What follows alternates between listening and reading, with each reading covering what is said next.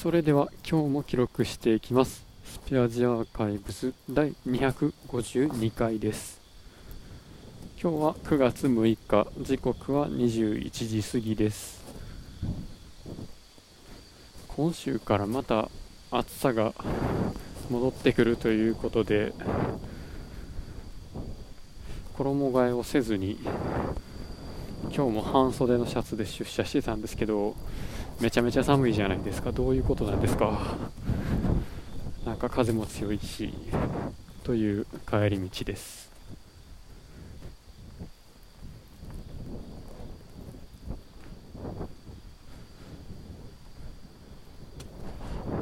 10月からまあ、全社でメールのソフトを切り替えるっていうことを前々から予定してまして、まあ、すでにそのメールソフトを使ってもらってる人もそこそこいて多分対象になるのは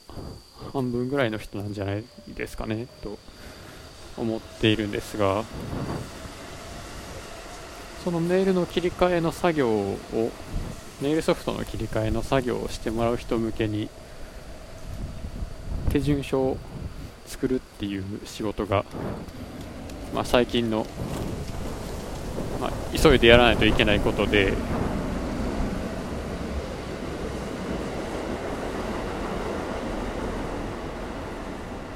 先週は全然進まなかったんですけど、まあ、今日はまあ、ちょっと取り掛かることができて、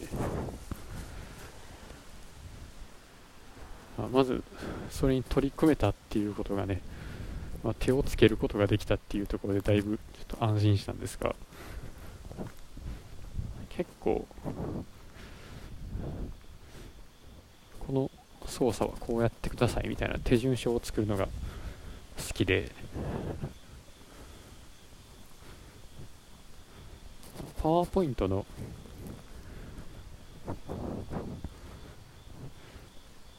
なんというか何やったっけ？クイックアクセスか。あそこに、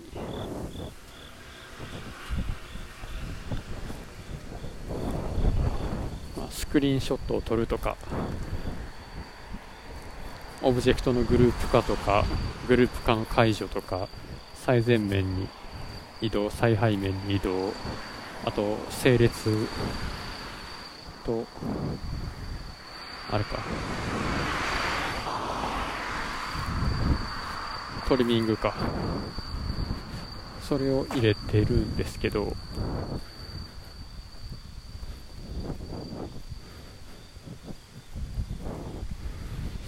何の話やっけ？クイックアクセスツールバーに入れておくとオルトキーと数字のキーでその数字のキーに対応した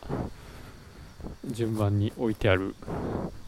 機能をショートカットで使えるんですよね。僕はスクリーンショットをよく使うのでクイックアクセスツールバーの一番左にスクリーンショットを撮るを置いておいてオルトキーと数字の位置を押すとスクリーンショットを撮れるようにしてます。でこれを使って画面をキャプチャしつつこれまで作ってきた手順書をテンプレートとしてマウスのここをマウスでクリックみたいなアイコンとかも自分で作ってですねそれをいろいろ並べて手順書にしていくんですけど、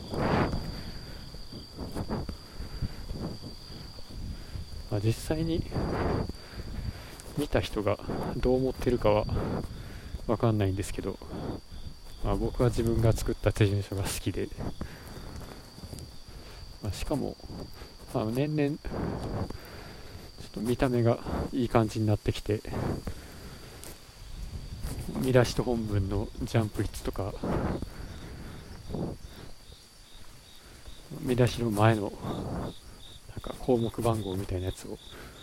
ちょっとアイコンで作ってみたりとかねいろいろ遊んでるんですけど、まあ、そういうところは本当に